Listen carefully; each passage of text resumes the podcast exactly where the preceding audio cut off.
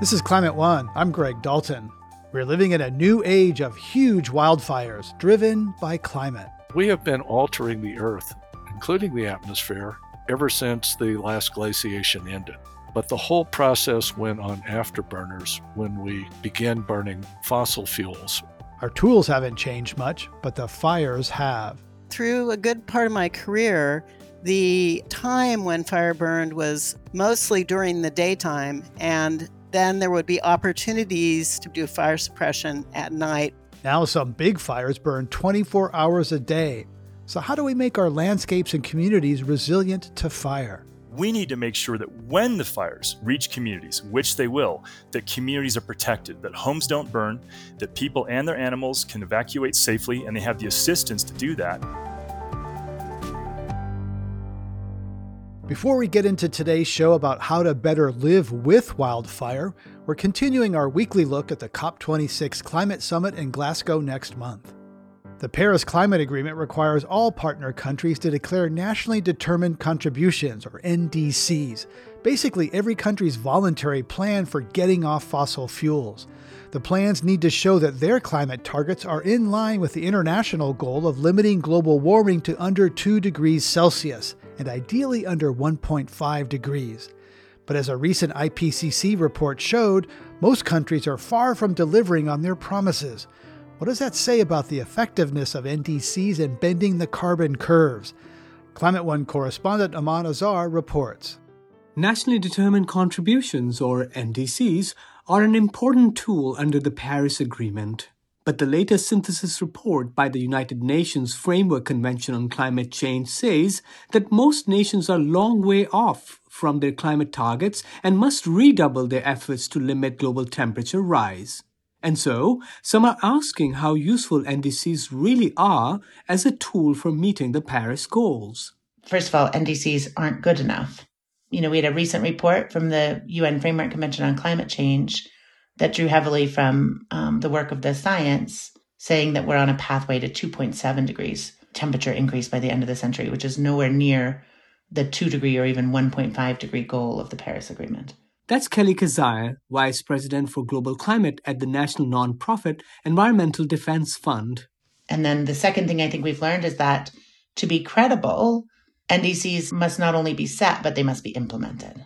They have to be translated into on-the-ground action. Kaveh Kilinpour, Vice President of the Center for Climate and Energy Solutions, says another part of the problem is the way countries have set out to pursue their climate ambitions within their national settings, which affects countries' ability to achieve climate targets. Many NDCs still don't cover the entire economy of the countries that have submitted them. Aside from increasing the ambition of targets on paper, what the Paris Agreement does require countries to do is to put in place the domestic policies to try to deliver those targets and achieve them.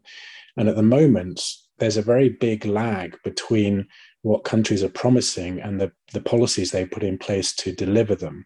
One of the proposals making the rounds in global environmental circles of late is changing presently non-binding nationally determined contributions into binding commitments. COP is a global climate summit and provides a critical platform for the world leaders to showcase their ambitions and agree on long-term measures necessary to reverse the adverse climate trends.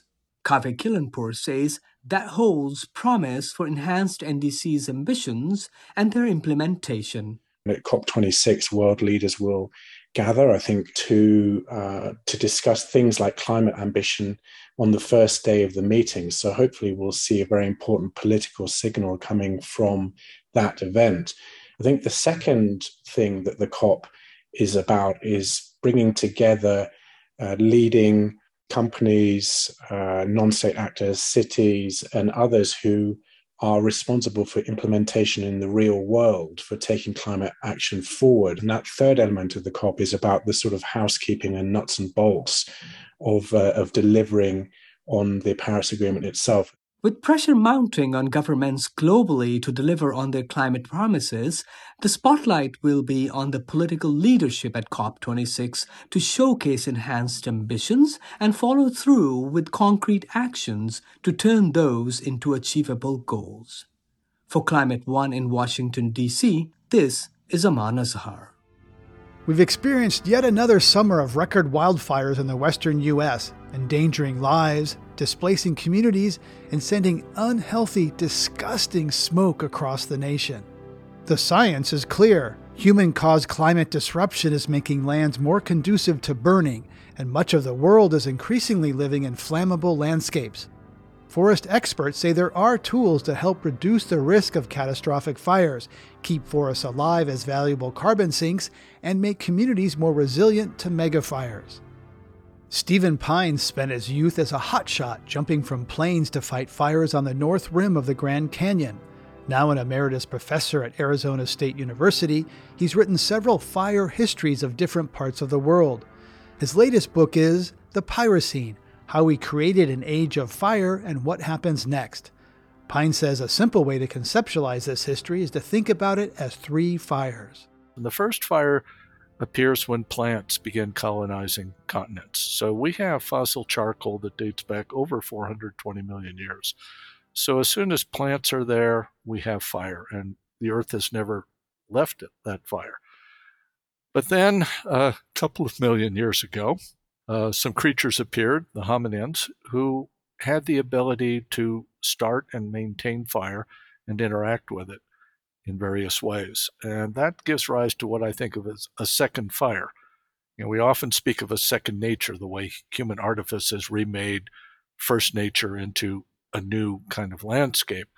And that's really what fire is about. We begin domesticating fire. We use it for all kinds of things, for Aboriginal economies, for agriculture. We now have a species monopoly over fire. So we are a uniquely fire creature. The Earth is the only planet we know with fire, on a uniquely fire planet. And we have been altering the Earth at a large scale, including the atmosphere, ever since the last glaciation ended. But the whole process went on afterburners when we began burning fossil fuels, or what I think of as lithic landscapes, because all of our fire practices of second fire all had ecological checks and balances. There are barriers and buffers. But when we go to third fire and we begin going into lithic landscapes, all those old checks and balances are gone. And at that point, the whole process has broken the boundaries. And our human quest for fire has normally been one about finding things to burn and new ways to burn it, to get things out of that. But now there's plenty to burn. There's too much to burn. The problem is the sinks. We can't put all of the waste products. So we're unhinging the atmosphere. We're affecting the oceans and hydrology generally. We're certainly affecting the Earth's biotas. So my sense is that when you add all of these fire practices together, both in living and lithic landscapes, we're creating the fire equivalent of an ice age. So what I heard from that is that there was sort of natural fire burning things on the surface, and the change really became when we began to dig things out of the ground, coal and oil, and burn them. And, you know, fire has played a role in the cycles of creation and extinction throughout geologic history. Do you think that fire is playing a role in human extinction? I mean, in some ways, our unique capability as a creature is fire. So if we create a world with more fire, you would think we would be privileging ourselves. But we've created runaway fire, in the sense that it could lead to our own extinction. There are really good fires and bad fires, and we make that distinction. We made a pact, a kind of alliance with fire long ago, even before we were a species, a distinct species. And we agreed to each expand the domain of the other, which we've done. I mean, we've even taken fire to Antarctica. We use fire to go off planet. But that mutual assistance pact is looking more and more like a Faustian bargain. And we were made by good fire, and we may very well be unmade by bad fire. You know, we hear these days a lot about so-called cool burns that indigenous people started as a way of stewarding the lands on which they live. Tell us about Aboriginal fire and also how that might relate to other elements such as air, water, and earth. So how did people for so long live with fire? And why are the megafires that we see around the planet now, these really feral flames that are blasting over what appeared to be mature countries. Why are they limited to developed countries? It is really a pathology of a fossil fuel civilization. And not only because that affects climate, but it also affects how we live on the land, how we organize our landscapes, how we get our power and the rest of it. So how did we do it before? In many ways, fire is a relationship. It's not just a tool. It requires tending. It requires training. There's an argument to be made that fire is our first domestication because it required a change in our behavior. It's not just something we can use and walk away from without consequences. We are engaged in a relationship. So there are seasonal considerations. There are terrain considerations. Fire burns better uphill than down. There are biological considerations. What kind of fire do you get? Do you get a surface fire like across the savanna? Or are you going to get fires that naturally go into the crowns and burn really high intensity that you probably don't want a lot of? So you have a lot of control, particularly if fire already exists in that landscape. You can take over that landscape by changing the timing and placement of fires. And there's a lot of evidence that people have done this. But then we begin changing the structure of fuels, of stuff to burn. And that's really, for me, what agriculture means. So we cut, dry, burn, we drain peat, we release domesticated animals, which alter the vegetation. We do all of these kinds of things, and it allows us to expand the realm of fire and our ability to interact with it. So all of this has gone on, and it's gone on for a very long time.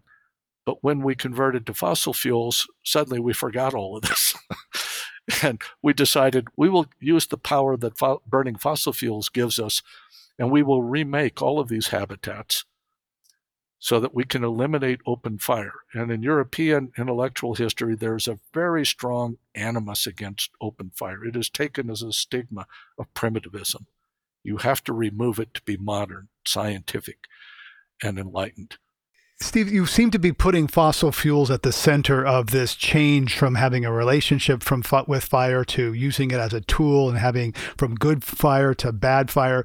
We're moving toward a world where we want to electrify everything to stop burning oil and gas, fossil fuels. So what does that future look like where we stop burning fossil fuels? Will that restore a healthy and natural balance and relationship with fire? What does that look like?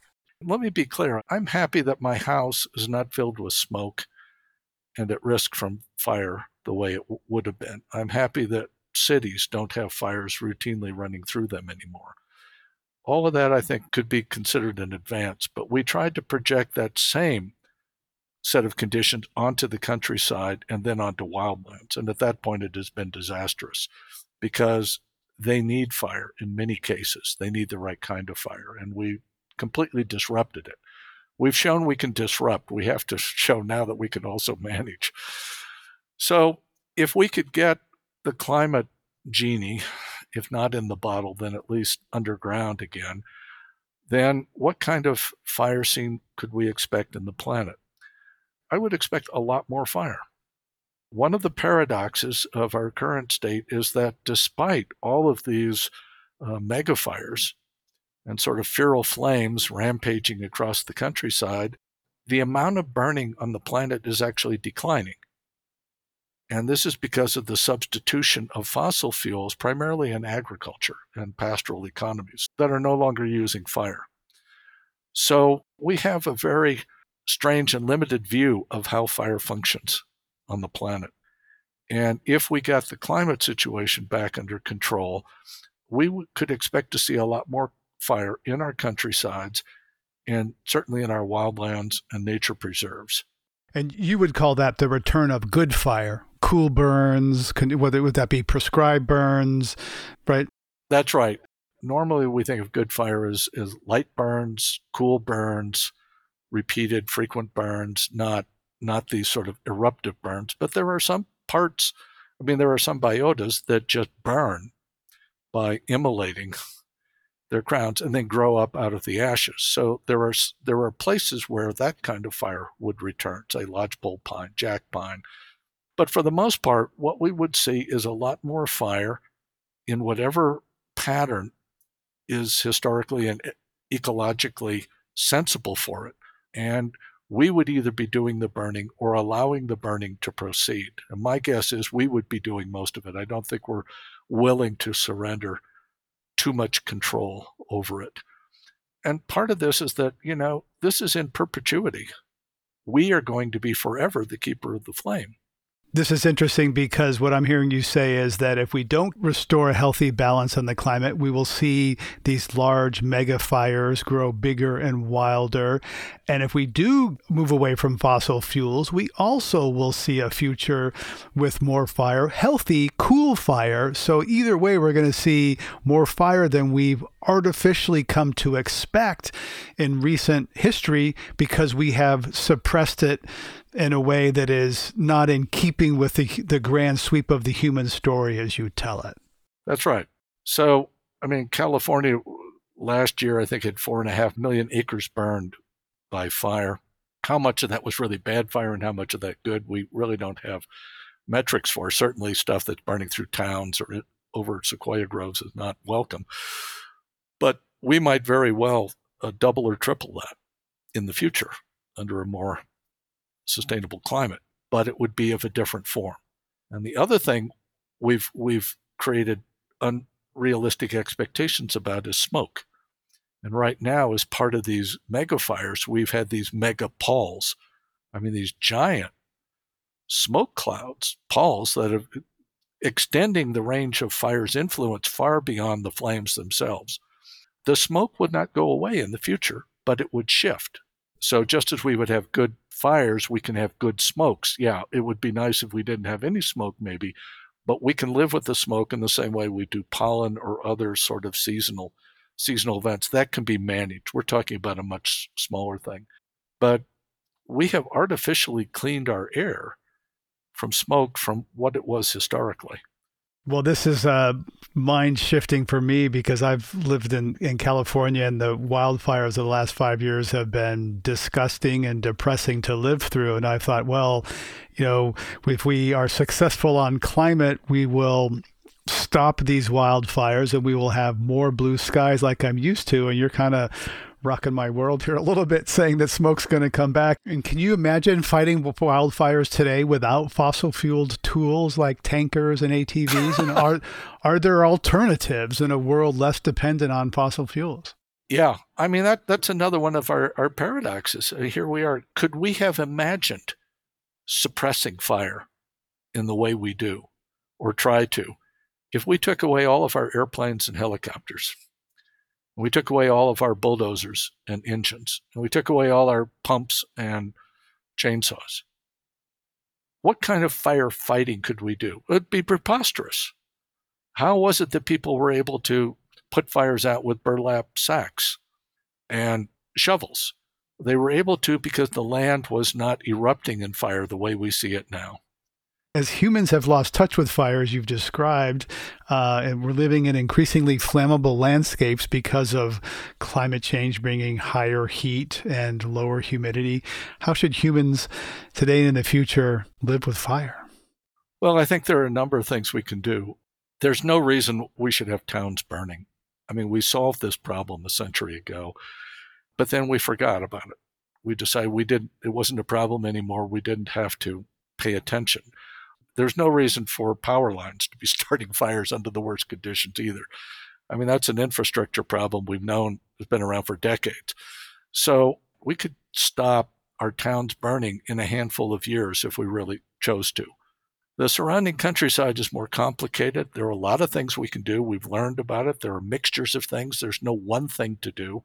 People in the past were able to do it. Surely we can do as much as our ancestors if we chose to. This might take a few decades. And then we have to tackle the climate issue. And that's trickier. It's going to take longer. But unless we address it, all the other mitigations will be overwhelmed eventually. Thanks for coming on Climate One today. Well, thanks for the invitation.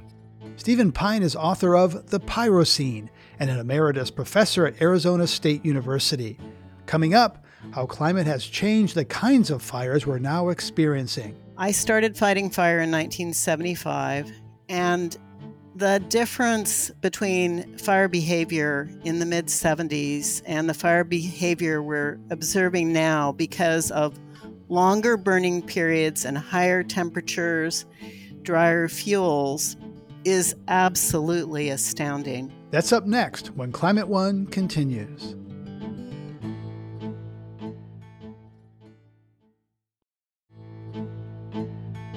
Our tools for managing fire haven't changed much in the last several decades, but our understanding of fire behavior in ecology and how that's changing due to climate continues to evolve.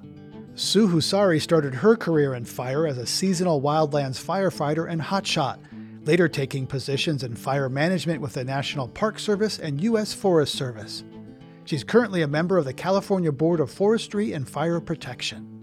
Chad Hanson is an ecologist with the John Muir Project and author of Smokescreen: Debunking Wildfire Myths to Save Our Forests and Our Climate. Several fire experts we talked to describe some of his views around logging as controversial. Climate One's Ariana Brocious spoke with them about the tools and strategies for living in this new age of wildfires. Chad Hanson, much of your work focuses on opposing logging on public lands, not just clear-cutting, but even forest thinning projects. That's a position that puts you at odds with most fire ecologists who think that some logging can be beneficial to reduce wildfire risk. What's your rationale for that position? Just to be clear, the scientific context on this is quite different than a lot of people, I think or assume. Logging conducted under the rubric of thinning does not stop weather and climate-driven fires, and often thinned areas burn more intensely. And so there is a broad base of scientific opinion opposing thinning. I think the main thing is a lot of people don't realize thinning is commercial logging. They hear the term thinning and they think of pruning shears. In reality, these are intensive logging operations that kill and remove upwards of 60 or 70% of the trees in a given stand, including many mature and even old growth trees. So Sue, you've had a lot of experience working on projects like this and obviously in positions of fire management with National Park Service and U.S. Forest Service. What do you think about what Chad just said? Well, it's one viewpoint that he's representing. There are a wide variety of other viewpoints on thinning. Thinning covers a wide range of activities, and not all of thinning is intended to reduce fire risk. And it depends on how the land is characterized, what the tree species are, and all that sort of thing. Thinning, if conducted correctly in combination with treatment of surface fuels, where the residue from removal of the trees is removed or prescribed burn, is a practice conducted even in the national parks. Thinning is not always for the purpose of commercial logging. In many cases, it has to be subsidized if the trees are smaller and have no commercial value. So I think the situation is far more complex and nuanced than what Dr. Hanson just presented. So, Chad Hanson, I know another aspect of logging that you are opposed to is what's called salvage logging. So this is when trees are harvested for timber after a wildfire has occurred. Can you explain that position and the research you've done related to salvage logging? Sure, absolutely. You know, and first thing, just to clarify, Sue is exactly right that not all thinning is the same. In some cases, we're talking about seedlings and saplings that are being removed. The main thing I'm trying to get across here is those are very rare exceptions. Most of the time on national forest lands, and certainly on private timberlands, thinning is an industrial logging operation where most of the trees are being killed and removed, including many mature and even old growth trees. And in terms of post-fire logging, I think one of the things that hasn't been recognized by a lot of land managers is the fact that, according to literally hundreds of scientific studies now, post-fire habitats are some of the most ecologically valuable and biodiverse habitats in our forests. And that includes, and especially, areas where fire burns hot, those high-intensity fire patches. They create what we call snag forest habitat, these patches of snags, these fire-killed trees, and all the wonderful native flowering plants that grow in naturally in the understory, stimulated by fire. And so salvage logging damages that incredibly important post-fire habitat that we call snag forest, and that harms the species that depend on it. Yeah, I think there's, in my estimation, a pretty widespread understanding that fire is a beneficial process in many ways for ecosystems and for forest ecology. The conflict, of course, occurs when those fires encroach on human habitation or human settlement and our desire to control them to some degree. So I do want to talk about natural fires, ones that start from lightning, for example. Sue, the Forest Service has for a long time had a position or a practice of near total suppression for even fires that were started naturally. Do you think that's the right approach? And have you seen a change in that approach in your career?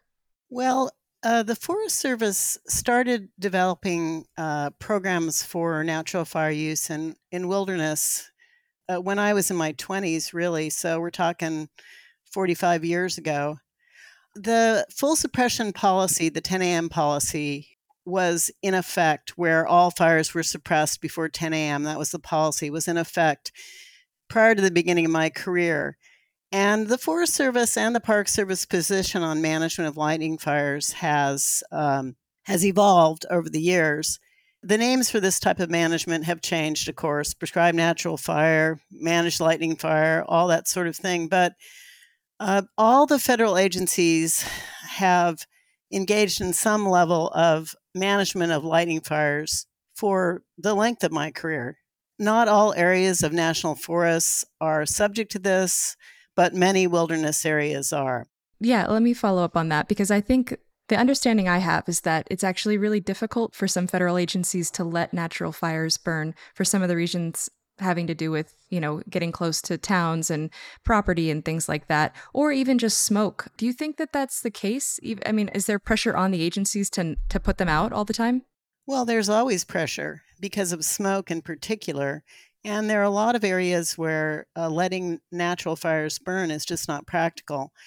It depends on the land classification for the Forest Service. Generally, areas that are being managed for timber production, that's not an option. But there are large areas. Some of the pioneering programs to manage lightning fire got started in the national forest system, for example, in the various wilderness areas up in the northern part of the country.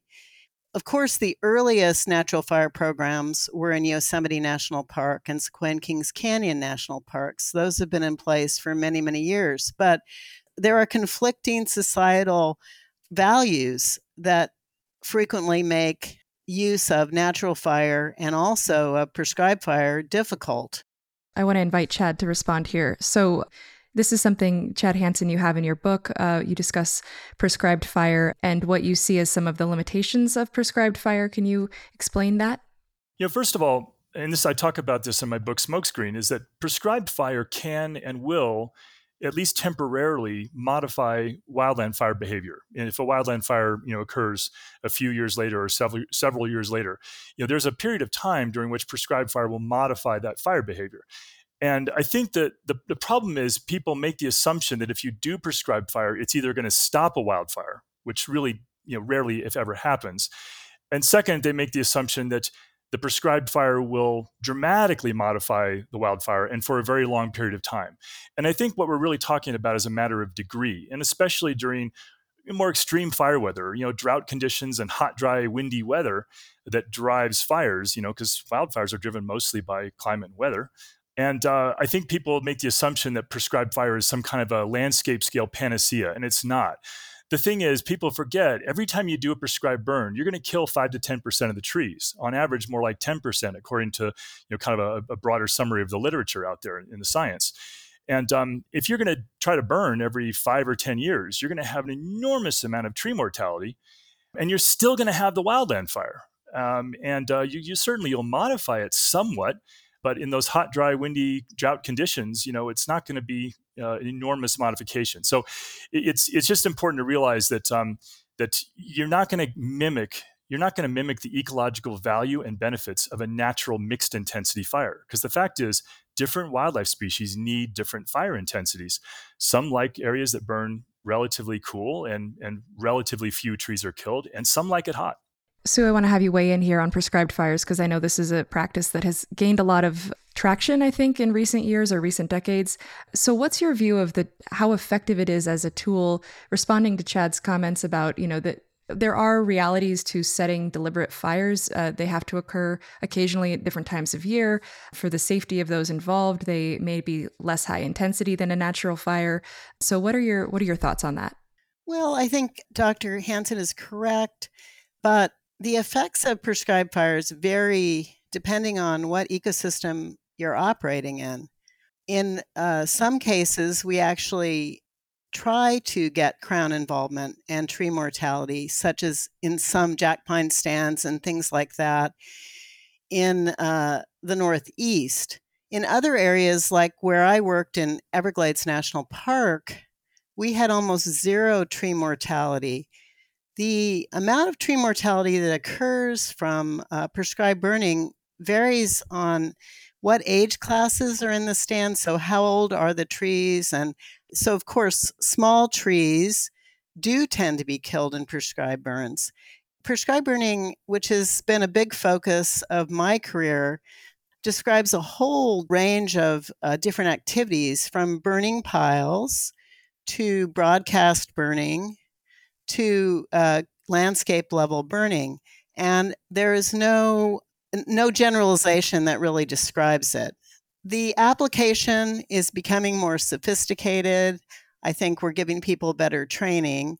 And but we do all have to understand that there are risks associated with prescribed burning, both from potential escapes, which do occur, but also ecological impacts. Chad Hanson? I think what's important is to understand a couple of things that I think have raised concerns about prescribed burning as a landscape scale approach. First of all, there's a troubling trend that's concerned a lot of ecologists in my field that oftentimes logging is conducted beforehand, and prescribed burning is logging / pile burning is being called prescribed burning. A lot of people think that's deceptive, and it's giving the public something that is not what they expected they're getting. The other thing is that it's really, really key to understand that fire needs to happen during fire season in order to have the ecological relationships intact. If prescribed fire is done during fire season, you're going to tend to get more mixed intensity fire, and that's a good thing. But you can get that with lightning strikes and just not suppressing them, which we need more of. When prescribed fire is done outside of natural fire season, like in the early spring or in the late fall, what happens is that native species like native wood-boring beetles, for example, they're not active outside of fire season. And so they can't colonize the fire like they've been doing for millions of years. And because the wood-boring beetles don't colonize, the woodpeckers have no food because the woodpeckers eat the larvae of the wood-boring beetles in the fire-killed trees. And if the woodpeckers have no food, then they can't create nest cavities for bluebirds and nuthatches and flying squirrels and chipmunks. And you disrupt a whole series of ecological relationships that I've been studying for 20 years. So elsewhere in this episode, we talk with Stephen Pyne, author of the book Pyrocene. And one of the things he highlights there is the history of fire that has evolved with Earth and with our human history as well, that really there was a lot more widespread fire than we're accustomed to in the last couple hundred years. So, Susan, is it accurate to say that we're seeing more high severity fires now due to climate change? Well, I've read the literature, but all I can speak from is my own personal experience. I started fighting fire in 1975, hand crews. I worked on hot crews and a whole variety of crews, and then managed fires later. And the difference between fire behavior in the mid-70s and the fire behavior we're observing now, because of longer burning periods and higher temperatures, drier fuels, and this is apart from drought, is absolutely astounding. So the patches of high severity fire are larger, and that's very well documented because we're able to do remote sensing and see that. There's quite a bit in the literature regarding the potential that patches of high intensity fire are also larger than they were historically because of the uniformity of forest stands, but also because of the conditions where fires can burn intensely 24 hours a day. Whereas in my experience as a young firefighter and through a good part of my career, the time when fire burned was mostly during the daytime, and then there would be opportunities to build direct line or do fire suppression at night or potentially burnouts. The length of the burning period now, especially on the Dixie Fire and the Calder Fire, which we're now experiencing, appeared to be close to 24 hours a day. Chad Hanson, in your book you write, "In the era of climate change, we can no more stop weather-driven fires than we can stand on a ridge and fight the wind." So what should we do? I think we need to fundamentally rethink our approach. We have so much more information, so much more science now than we had historically. We know now that weather and climate are dominant. You know, obviously, fire needs something to burn. You have to have vegetation to drive the flames, but mostly it's really flames are driven by twigs and pine needles and leaves and really small diameter material. What drives fire mostly are those hot, dry, windy conditions and drought situations. And we can't control those with air tankers and bulldozers or chainsaws. We just can't. So we need to pull back to our communities and focus our resources on saving homes and saving lives. We know we can do that effectively if we focus our resources there. We're not doing that currently. Right now, the great majority of our resources are being focused on backcountry fire suppression and backcountry logging, usually under the euphemisms like thinning or fuel reduction. Oftentimes, the fires are burning more intensely through areas that were logged through thinning or post-fire logging. Not always, there are always exceptions, but oftentimes. We need to make sure that when the fires reach communities, which they will, that communities are protected, that homes don't burn, that people and their animals can evacuate safely, and they have the assistance to do that, and the assistance to do the home hardening and annual defensible space pruning to keep their homes safe. And we have things like fire-safe shelters with air filters. That's where the conversation needs to go.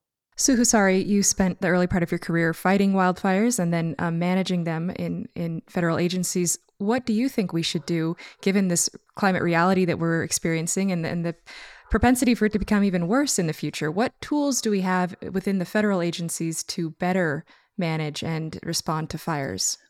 We still do a lot of our firefighting with, as they euphemistically call it, boots on the ground.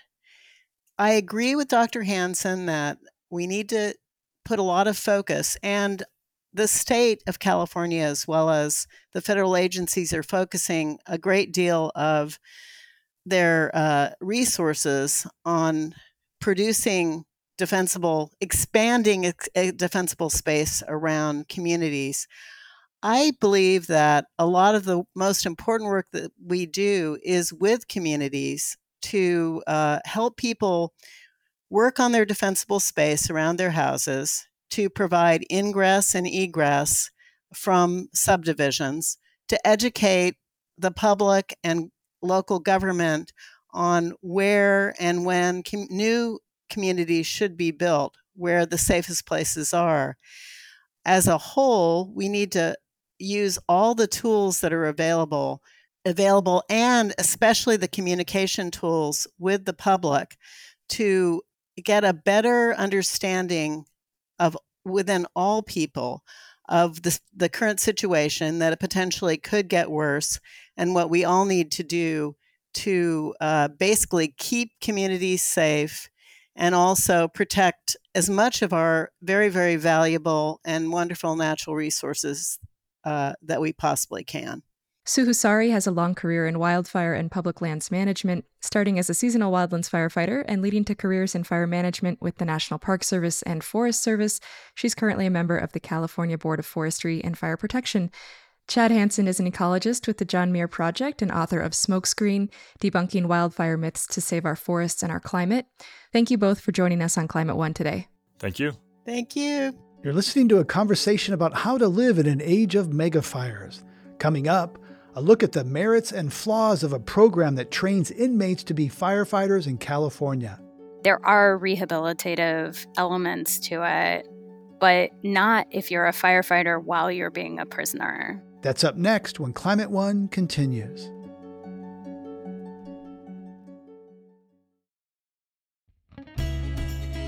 We're talking about living in this new era of huge wildfires and how to respond to it.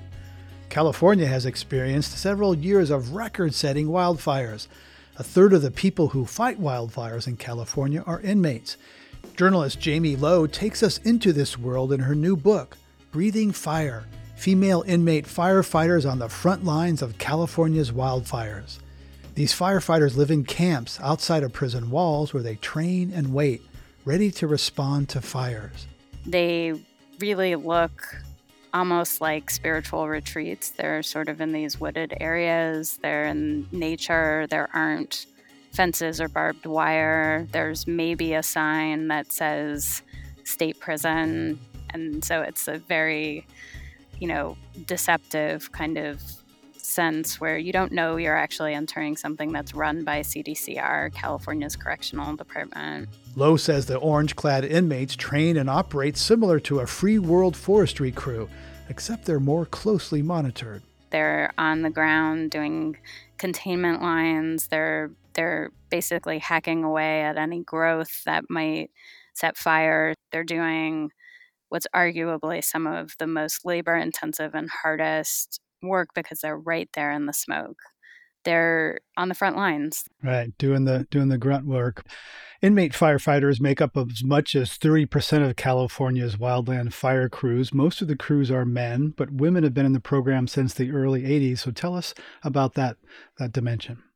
Sure. So one of the reasons that some incarcerated people will opt to go into this program is that you can get days off of your sentence for serving your time that way. And at some point in the 80s, it was found to be discriminatory that men could do this and women couldn't. And so they opened up these three female camps, Rainbow, Puerto La Cruz, and Malibu. I think there's probably a capacity of about roughly 100 people per camp. So there's only 300 to 400 women at most at a time. And right now, there are a lot less incarcerated firefighters than there were pre-pandemic. And what's the appeal for inmates, especially women, to fight on a wildland fire crew? What are the perks and what are the downsides?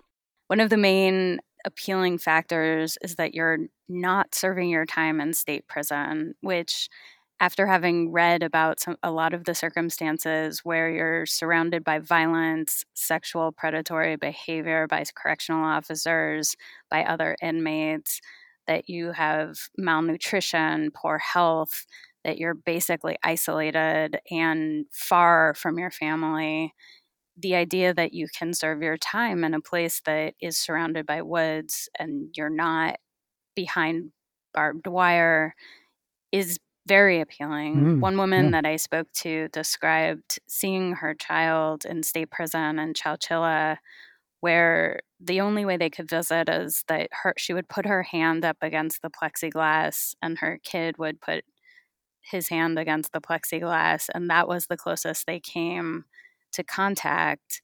And when she was at camp, they could hug. You can rent a cabin and spend a night with your family. There's something that's slightly more humane. And I think that there's, I don't think that women or men, and there are juvenile camps too, I don't think that they're necessarily opting to risk their lives. I think they're opting out of a certain kind of dehumanizing torture that we've come to accept as what our prisons and jails are. Right. And then the downsides, are they aware of the potential health risks, other sorts of things like that? I think some people might be, and some people probably aren't. I think that some people go into it thinking this will be an easy way to do time and I'll just skate through, and don't realize how much physical intensity is involved in every aspect of the training, of being on call. Because there are sleepless nights where you're getting these false alarms, and then you're basically spending 3, 4 nights, 5 nights in a row where you're not sure what's happening, because you might go to a call, you might not, you might be dragged out for a little bit and come back. And then that's not even to talk about the intensity of being on the fire line for weeks at a time. Sure. Tell us about Shauna Lynn Jones, one of the inmate firefighters you profile in the book. So she was actually where I started. I was home in my mom's kitchen and reading the LA Times, and they had this very small 500-word story about this woman, Shauna Lynn Jones, who had died. She was an incarcerated firefighter who was at Malibu, and I was really struck by these two things. One, I grew up in California and had no idea that there were incarcerated firefighters and that the program existed. And that was really embarrassing for me because I should have known, and I felt like somebody should have been talking about it, but I didn't know. And the second part of it was that she was really just described in these two short sentences. And it was what her crime was, and it was that she was from Lancaster, California. I just wanted to know more about her. I felt like I wanted to know more about the program, and I wanted to know more about who she was within the program. I wanted to know more about her family and where she came from, how she ended up there, what it was like for her to be a firefighter. I wanted to try and tell her story, even though she had passed away. And maybe because she had, because I felt like I wanted to know. And so maybe other people would too. And she wanted to be a firefighter when she got out, right? Would her training have prepared her for one of those cherished jobs after release as a firefighter? Yeah, she had told her mom, she had told several of her friends who she spoke with that she wanted to be in forestry. She wanted to continue the work that she had been learning. She was itching to go out on a fire the whole time she was there, and it had been kind of a quiet season. You know, I'm not sure I can answer the question if she would have been prepared, because I think that, I don't know. I don't know the level of where she wanted to go or what she wanted to do specifically and what she had already done. I feel like it's very possible that she wouldn't have been prepared, because I think that fire seasons got much, much more intense, much worse, and that even very seasoned professional free world firefighters sometimes aren't prepared for what the reality of fire is right now. Well, climate change is making the fires much more fierce, large. You know, Cal Fire is having to redo their models because they're moving faster, more intense, these firestorms. Even veteran firefighters are seeing things they've never seen in their career, fueled by low precipitation, high winds, the ferocity of these fires. One of the fire camp commanders told you about all the benefits women gain from working on the fire crew: self-esteem, work ethic, skills, exercise. Did you hear the same from the women you interviewed? Did they view the program as a benefit to them? There was a range of response to that, but a lot of the women, and many more than I expected, really did have some positive takeaways and some, you know, discussions with me about transformation and about how being on a crew really meant that you had to work together. There was the phrase, you know, sister crew, that was used often, where it didn't matter what kinds of, you know, arguments or beefs you had with anyone around you. When you were on the fire, you had to work or somebody was going to die.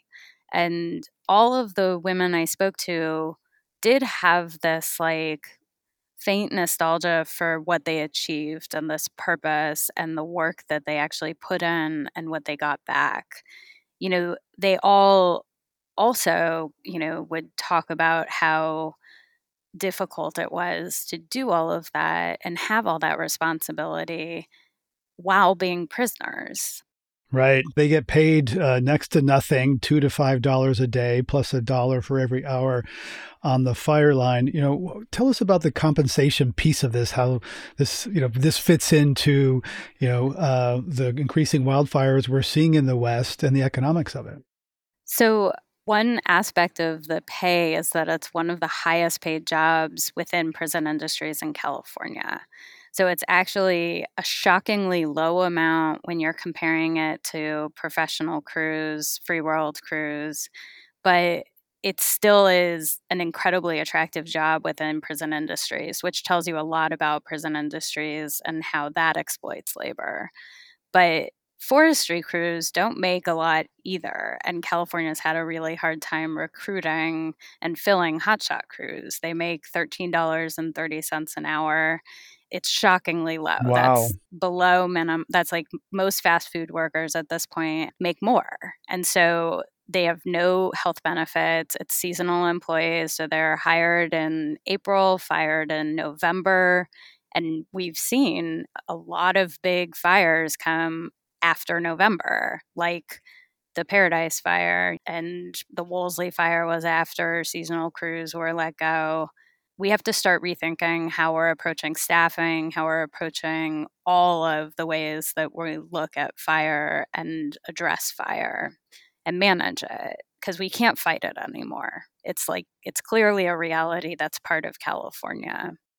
And California passed a law trying to make it easier for prison firefighters to become professional firefighters, but it apparently was a well-intended but not well-written law allowing for that pathway from a prison firefighter. Where does that stand now?